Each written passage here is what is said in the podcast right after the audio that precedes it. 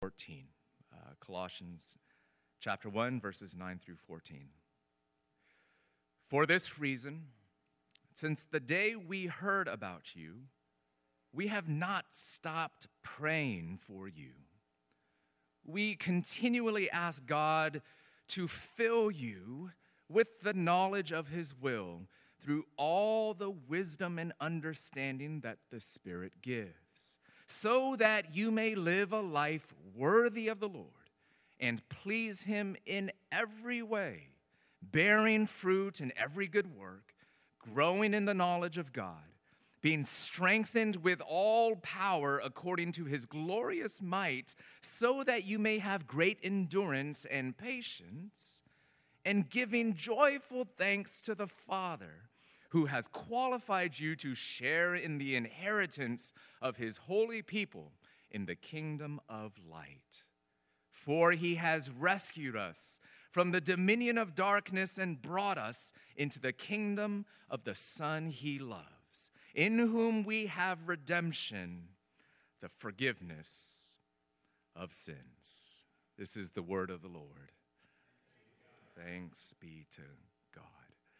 Well, last Sunday, we started a, a new sermon series on Paul's letter to the Colossians, the Christians in Colossae, uh, an ancient city in Asia Minor, the, what is now modern day Turkey. And today we're going to be continuing in that study, and I'm going to be bringing something a little bit different today, really just working through this passage almost verse by verse and drawing out different observations and applications. But before we do that, let's ask for God's help together. So let's pray. God, we love you. And we love that you're a God who reveals himself to us. You're not a God of, of, of, of secrets who conceals his will, his heart, his purposes, his desires for us. You, you reveal it. You, you explode with an eagerness to share yourself with us. That's who you are in the gospel. And so bring us now before your word with attentive ears, open eyes of our hearts, a, a readiness to receive from you, to be challenged by you to be humbled by you, to be encouraged by you, to be lifted up, all these things. So please come and send your spirit, lift up Jesus, and show us your glory. We pray in Christ's name. Amen. Love love makes you eager to express your thanks to the people around you. As we saw last week, that's how Paul opened his letter to the Colossians. He said, We thank God for you. Every time we pray for you, we thank God for you because of your faith and because of your love. Love also makes you eager to pray for those around you. This whole passage, in fact, is about the prayers that Paul prays on a regular basis for his friends. He writes in verse 9 Since the day we heard about you, we have not stopped praying for you. We continually ask God. And so, immediately, already, we're encouraged by this passage of Scripture to practice persistent prayer for one another to, to persist in prayer, to keep on going in prayer without giving up. It raises a question already who do you need to pray for this week? Just yesterday, uh, my family and I, we enjoyed a, a great block party uh, that a bunch of our neighbors and, and we threw together on the block. A great way to start off the fall. And I, and I feel compelled to pray more for my neighbors, the people that live immediately around me on my block this week? Who do you need to be praying for this week? Because, you know, prayer is one of the greatest gifts of love that we can offer one another. You say, how so? It's because in prayer we are pleading to God, pleading with God to do good to our brothers and to our sisters to do what, what we, with all of our human lim- limitations, despite our best intentions, what we can't do for them. God, you need to do it. God, you need to heal them. God, you need to forgive them. God, you need to grow their faith. God, you need to supply for their nearly impossible set of needs. God, you need to part the clouds of their depression. Prayer, as such, is a great and incredible gift of love to those for whom we pray. So, as we consider who we need to pray for, think of it this way who do you need to love in and through prayer? And the promise of Scripture, joined together with the testimony of so many saints across the centuries, is that God hears our persistent prayers. God hears our persistent prayers. So, what are you waiting for? You may know the story of George Mueller, who was an English Christian some time ago who built many orphanages and who came to be known for his notable perseverance in prayer. One of the best examples we have. For example, in 1844, he writes that he began praying for five individuals, five people in his life, that they would come to know Jesus one day. And he prayed, according to his autobiography, as he writes about this, he prayed every day without a single intermission, he says. And then guess what? 18 months later, not a short time, but 18 months later, his prayer was answered for the first of the five. This individual came to know Jesus and his love. And so George kept praying for the others, kept praying and praying and praying and praying some more. And then, and then five years later, the second person came to, to see and receive the love and the beauty of Christ. And so George Mueller gave thanks to God, of course, and then he kept praying some more, day after day. And then six years passed before the third friend was converted.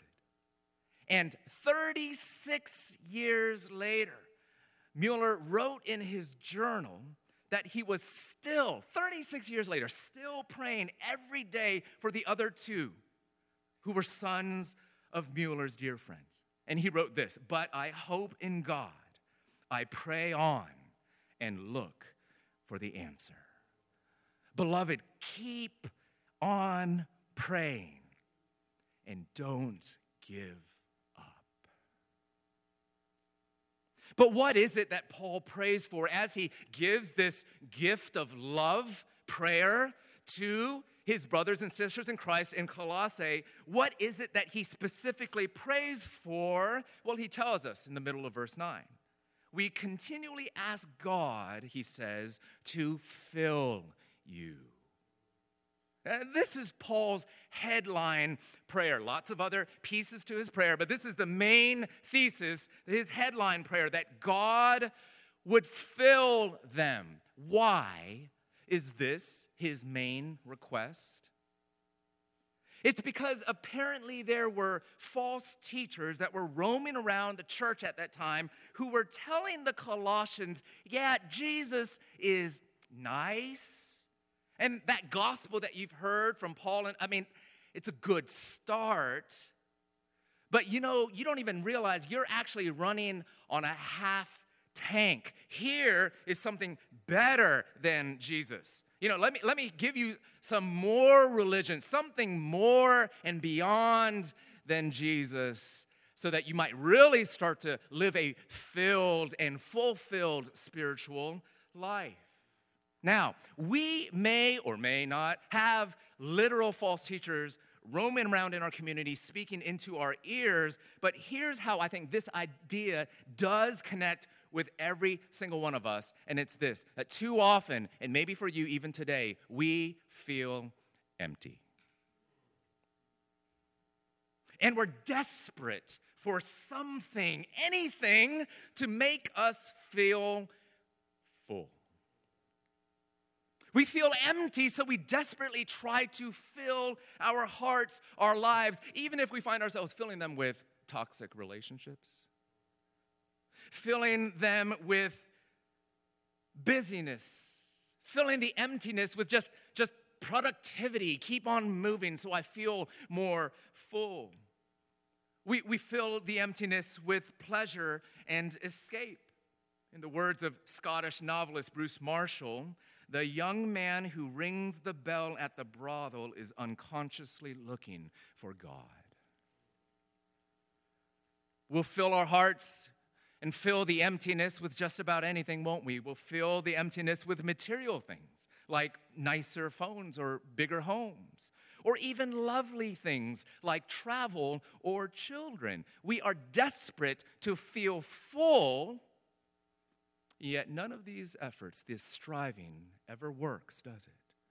Because it's a void that God alone can fill. As Blaise Pascal once put it, this infinite abyss within us can be filled only with an infinite and immutable object, in other words, by God Himself. God Himself. And this is precisely what Paul prays that we would be filled with God, more of God, all of God. In fact, five times in this passage, he uses the Greek word that's often translated all or every. All wisdom, all power, all endurance. He's really trying to make this point that his prayer, his desire is that we would be filled with all of God. And that's exactly what he offers you and me without holding back, with divine generosity. Every spiritual blessing that can be found in Christ Jesus, it's yours. Hallelujah. I mean, have you ever tried to pack a moving truck? Always a miserable endeavor.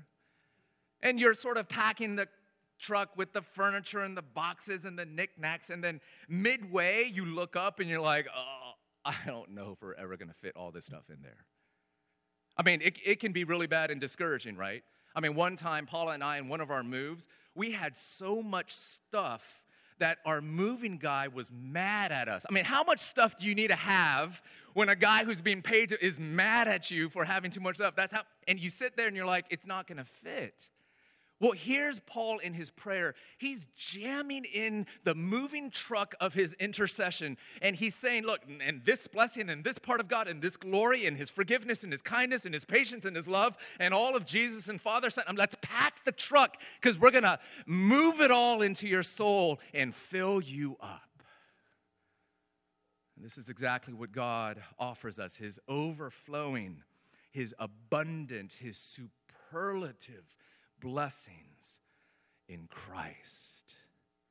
Don't you know it's all yours? All of it. But let's drill down deeper. Let's keep drilling down deeper. What specifically does Paul pray that God would fill us with? Look at verse 9 again. We continually ask God to fill you with the knowledge of his will through all the wisdom and understanding that the Spirit gives. He's asking that God would fill us with the knowledge of God's will. Now, at first, this might sound to people like God that Paul is praying. Uh, I, I, I pray you'll come to know what job to take, you know, God's will, right? Or, or where to live, or, or, or whether to break up with your boyfriend uh, that's normally what comes to mind when people talk about the will of God, isn't it? But see, in the New Testament, God's will, that phrase, that word is even bigger than that because it actually refers to all the plans and desires of God. All of his plans and his desires for his people. In other words, what is God doing and what does God want? That is what Paul is praying that they would come to know and be filled with. And, dear friends, this is one of the sweetest prayers to pray if you understand that what he's really asking for, hoping for, seeking, praying for is that they would have an intimate knowledge of the heart of God. Recently, my family and I, we just pulled out of a, a, pretty intensive stretch of consecutive birthdays all across our family. I mean, almost all of our birthdays are just clustered around about a, a four week period, and, and it's a little crazy. So, what we found ourselves doing a lot of is sort of trying to figure out what kind of gifts we should give to one another. And, and that takes a little bit of skill, that takes a little bit of knowing, doesn't it? And what do you do when you're thinking about a person and you want to give them a good gift that pleases them and that lifts them up or that's a blessing to them? You, you, you say things like, I wonder what they want. Uh, or, or, I, or I wonder what they plan on doing in the coming months or the coming year if you want to be helpful, right? So you're, you're guess what? You're considering their will their desires, their plans, and you're seeking to learn more about them in order that you might be able to give them a gift that fits their heart. Well, this is exactly what Paul is praying that more and more we might be filled up with a knowledge of God's heart, what God wants, what God desires, and what his purposes are in this world and for you and me. And what are those purposes? Well, guess what? He's told us in the Bible. You don't have to guess. He, he longs that all people would be saved. He, he longs that you would see with the eyes of your heart the, the unchanging and unconditional, eternal love of God through Christ. He longs for you to understand that He loves the poor that he, he lifts up the lowly, that he's a God who, who gives grace to the weak, uh, that his purposes are always to redeem, to bring life into circumstances of death, to shine light into darkness. He's a God of both grace and truth. He's a God who forgives our sins and then gives us grace and power to change us out of those patterns and habits of sin. He's a God who actually, by his purposes, has set into motion the complete destruction and defeat of death itself.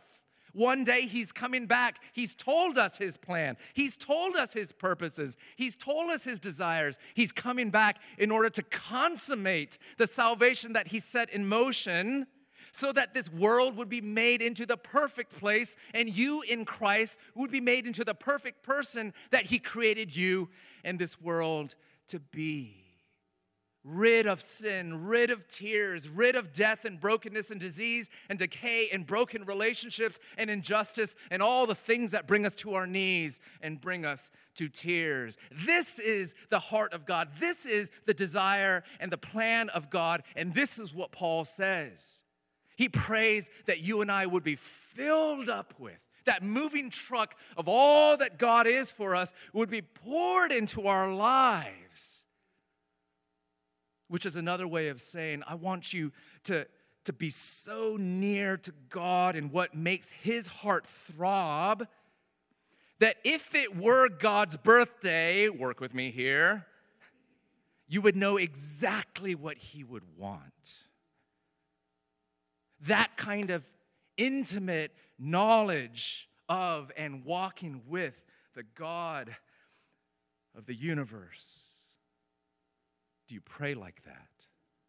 Do you pray for that for yourself? Do you pray for that for those around you? I know we rightly pray for the hard circumstances that our friends and loved ones are in. We should pray that God would heal us from physical sickness or that God would help us in our hard decisions and, and hard circumstances. Yes, keep praying for that. The Bible tells us we should, but do we, along with that, pray? God, even in that trial or even in that need, would you please fill this brother whom I love, this sister whom I would die for? Would you please fill them with an intimate knowledge of your desires and of your plans so that they would know how much you love them and what you offer them and what you're doing in this world and even what you're doing with them, making them more like Jesus even in their sickness. So heal them and make them more like Jesus. Amen pray like Paul prays, shall we? Well, tell me then, what comes as a result of being filled with the knowledge of God's will. Okay, so he prays this. I pray that you would be filled because we feel empty with the knowledge of God's will, so we would know God's heart and his desires and his plans and purposes. And then what? What from there? You just feel good about yourself? See, because sometimes when you know more about God or you think you know more about God, it can just make you proud, arrogant, and really obnoxious. As the apostle said in 1 Corinthians 13, by itself, knowledge, even knowledge of God, puffs up, breaks relationships, divides, and makes you really annoying. But listen to what Paul prays specifically. He's saying, I, I pray that you would be filled up with a knowledge of God's will, his heart, so that it would change how we live so that it would change our behavior, the very pattern of our lives. I mean, this is what he says. We continually ask God to fill you with the knowledge of his will. Why? Verse 10 so that you may live a life worthy of the Lord and please him in every way. In other words, why do we pray? Why do we long for, seek for God to fill us in our emptiness with a knowledge of God's heart so that our lives can be changed in such a way that we will honor God as He deserves and please God where He cherishes us all the more in His heart. I mean, friends, this is just wild if you pause for a second. Did you know that you, me, little us, sometimes terrible us, by God's grace, you and I have the capacity to please God? Some of us understand that idea, sort of, but we live sometimes so many minutes of the day to please other people. People pleasing. Others of us are growing out of a habit of living only to please ourselves. Here's something different you can please God, bring delight and joy to the heart of the God of the universe as your life is formed and reformed more and more by the will of God. Do you know that in Christ, as He fills you more and more with His Spirit and changes your life in accordance with His will, do you know that more and more you have a God that you're coming to know and see? A God who gazes upon you and smiles. Smiles. What kind of God is this?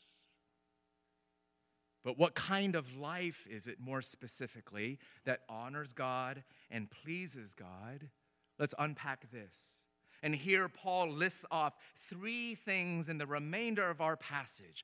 Three things specifically that he says works in the direction of honoring and pleasing God as we are filled in our emptiness with a knowledge of God's will, intimately knowing his heart, his desires, his plans, and purposes. What kind of life pattern is it?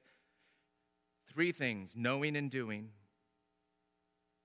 suffering with endurance and thanking God for our salvation. Let's unpack each of these. First, doing and knowing.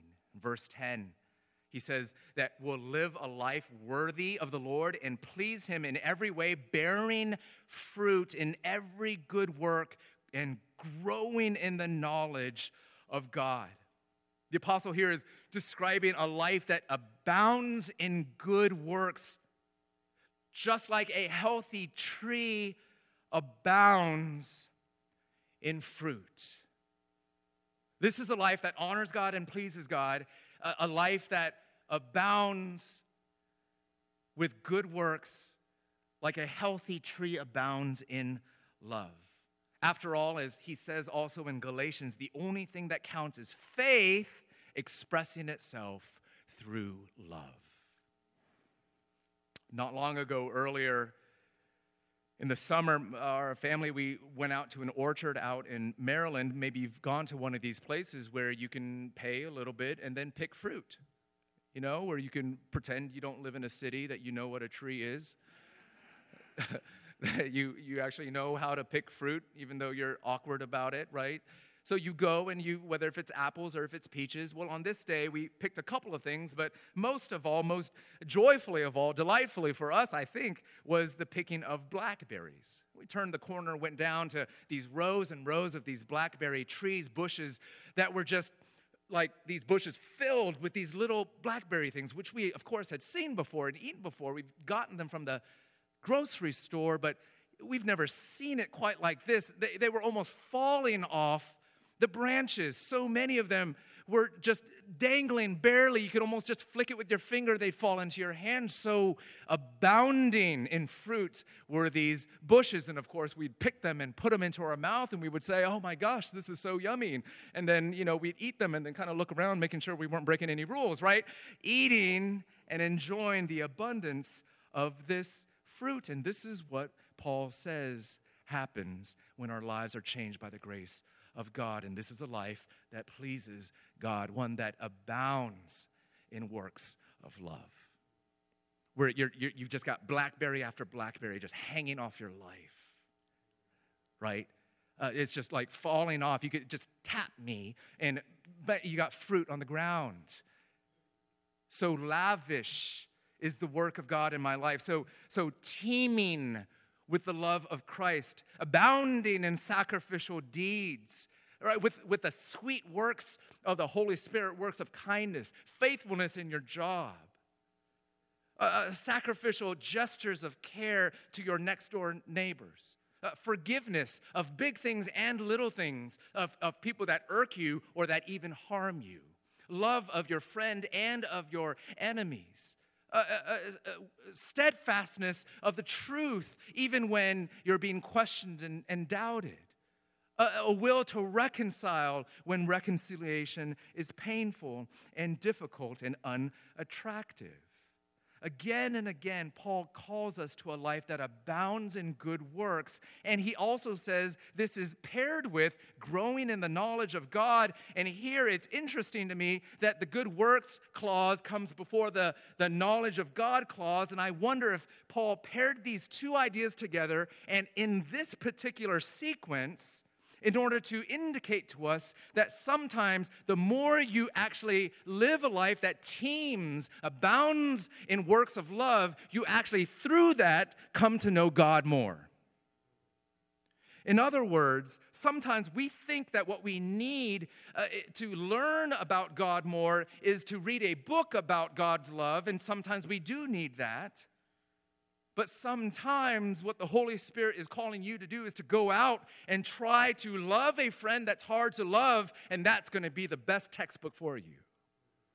The best way for you to learn lessons of love, or lessons of forgiveness, or lessons of faithfulness doing and knowing. What else honors and pleases God? Second, verse 11, being strengthened with all power according to his glorious might, so that you may have great endurance and patience.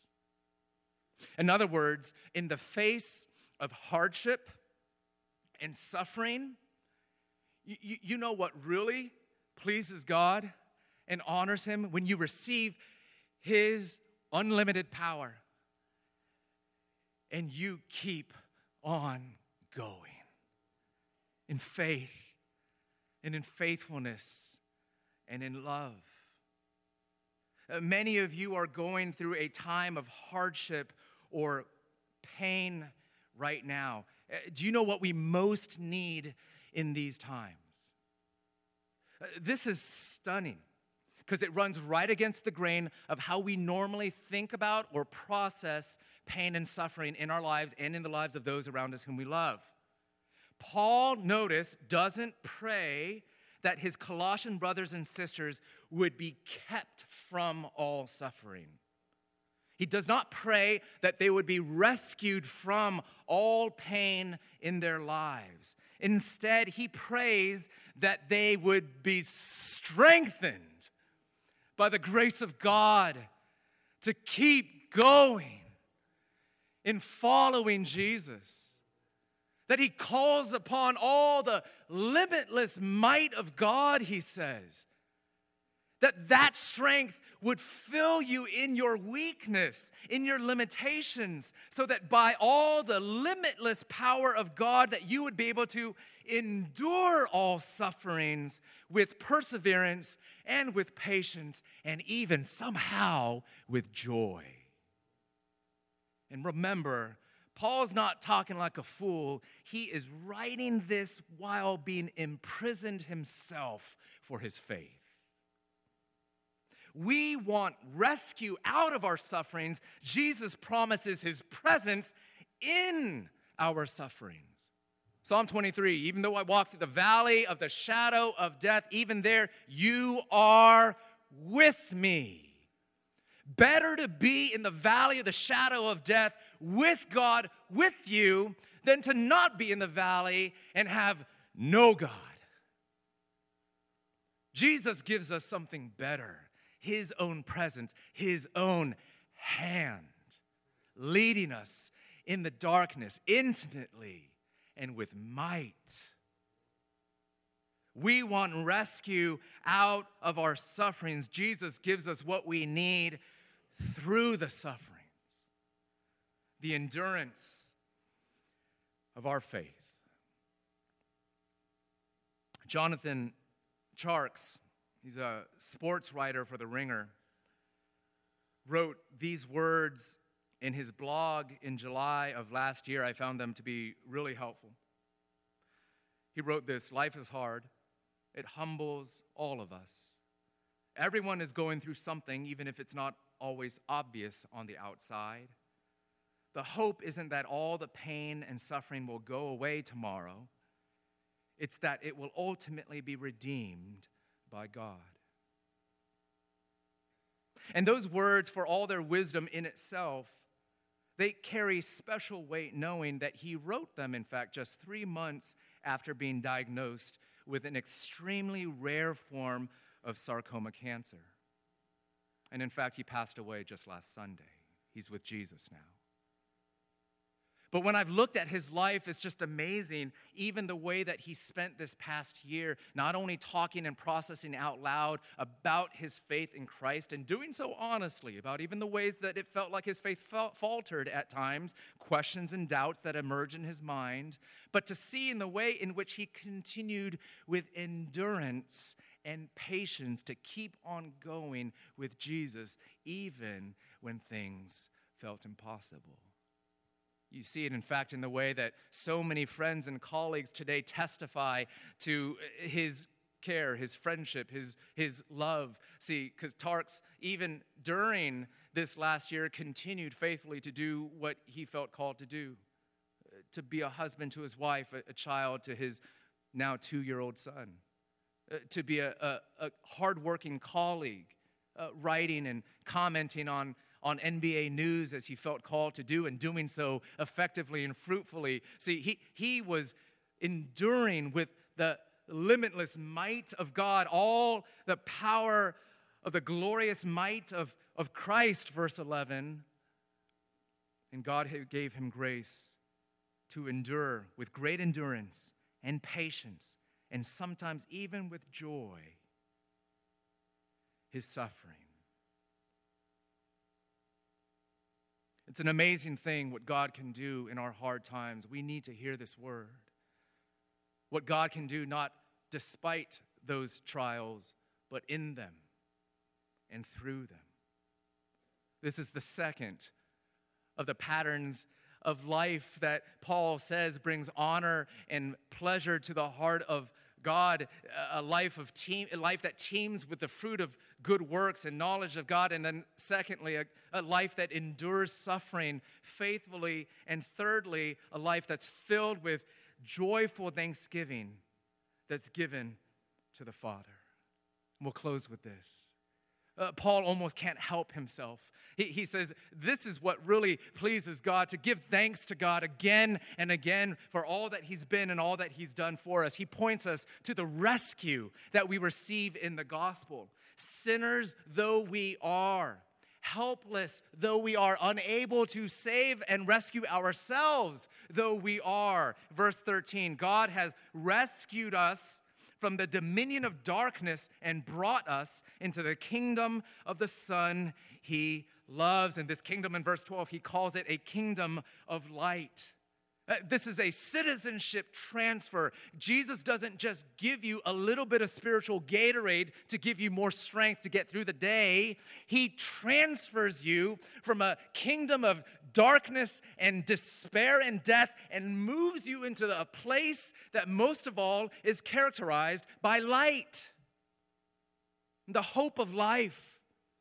You belong now in Jesus if you've received him in that kingdom though the vestiges and the poison of that other kingdom does continue to intrude even today. But he's rescued us. We're helpless. He had to come and do it, but he did it at a price to himself. Because love comes at a cost. Paul uses this word redemption Verse 14, the Son in whom we have redemption, the forgiveness of sins. Redemption is a word of a price that was paid to liberate slaves, emancipation. What was that price? It was Jesus' death on the cross, dying the death that we should have died, living the life that we should have lived. As we sung about it earlier, Jesus paid it all, so all to him I owe. And so, in reception of this gift, we receive then the forgiveness of all of our sins, the forgiveness of all of your sins. Jesus remembers them no more because he paid for them all. Do you know with full assurance of faith today that your sins are forgiven? And not only that he's forgiven us of our sins, Paul reminds us that he's brought us into his family and made you his child. Which is good news, of course, just to know with affection that you have a heavenly father and you have a family. But listen, it's a different story when you know your daddy's the king. Verse 12, he has qualified you to share in the inheritance of his holy people. And what kind of inheritance do you think this king has? We heard this past week the news of the passing of Queen Elizabeth, and with her passing, the coronation of his father, of, uh, of her son, King Charles, and, and with his ascension to the throne, we've also heard the news of Prince William inheriting, among other things, an 140,000 acre estate in southwestern England that's worth $1.2 billion, which is just uh, a mind boggling sum of money, of course. But more than that, what's stunning is just like that, just it's his. Not because of what he's done, not because of how he's executed his duties, not because of any works, as it were, but simply by virtue of his relationship to his father, and in this case, his grandmother. In other words, this is how the gospel works.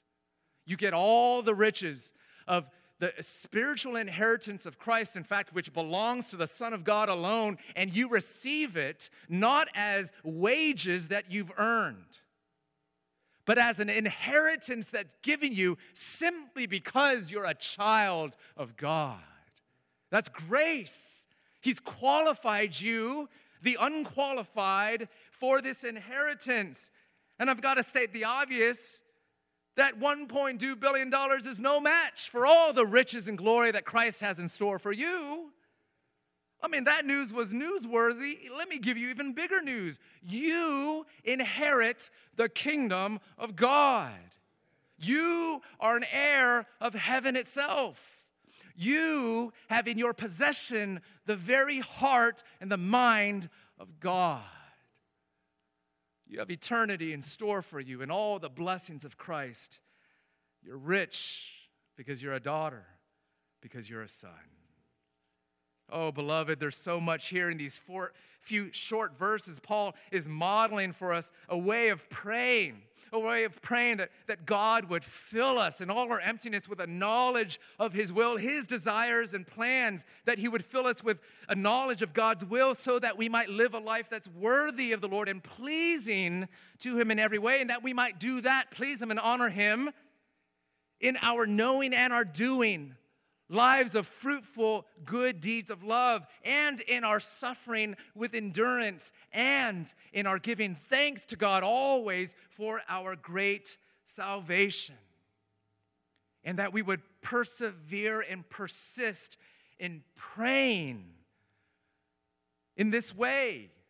Praying for one another as an act of love, that this would be true not only of yourself, but also those around you. Will we pray like this.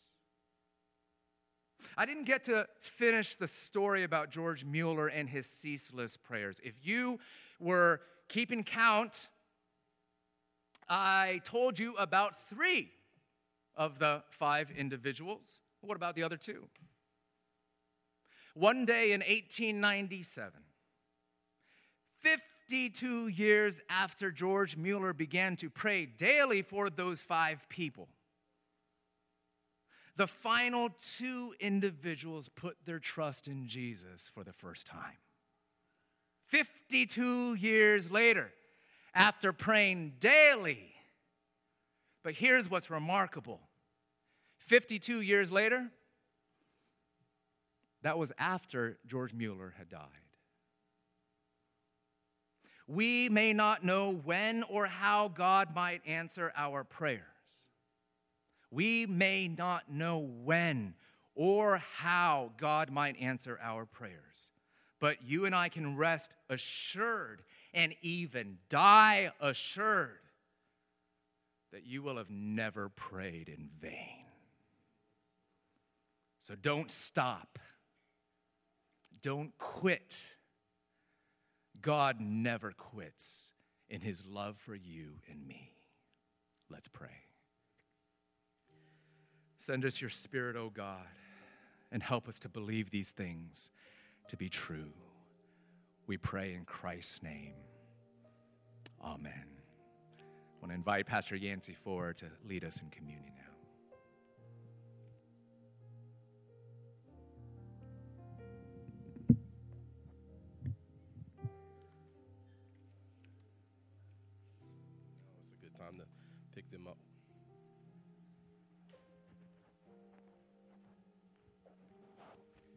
As we come to the table, we come to the one who has instituted this table, Jesus himself, the change agent, the one who transformed our lives. And this is another way that we can grow deeper in the pleasures of God. This what is called means of grace, a means by which we are reminded of the truth of who we are as heirs, our inheritance in Jesus, and also that he comforts us along the way. He is our encouragement along the way in this life, and He feeds us at this table. So we're reminded afresh of His gospel of grace. At the table, we have a table here and two at the back on either side. Uh, you'll find wine and juice, bread, crackers for those with allergies. Uh, we do have the elements packaged together as well. Um, we invite you to come to the table. If you're about halfway back, come to this table. Uh, well, halfway towards the front, come to this table on either side. And if you're halfway towards the back, on either side, there's a table for you there. And th- for those in the balcony, there's a table in the hallway there for you. Let me say a word of prayer. Jesus, thank you. What else can we say? You've given your all to us, and you have placed all within our hearts. So thank you. Come, bless us afresh as we partake of the elements that you have provided for, for us. We do this in your name. Amen.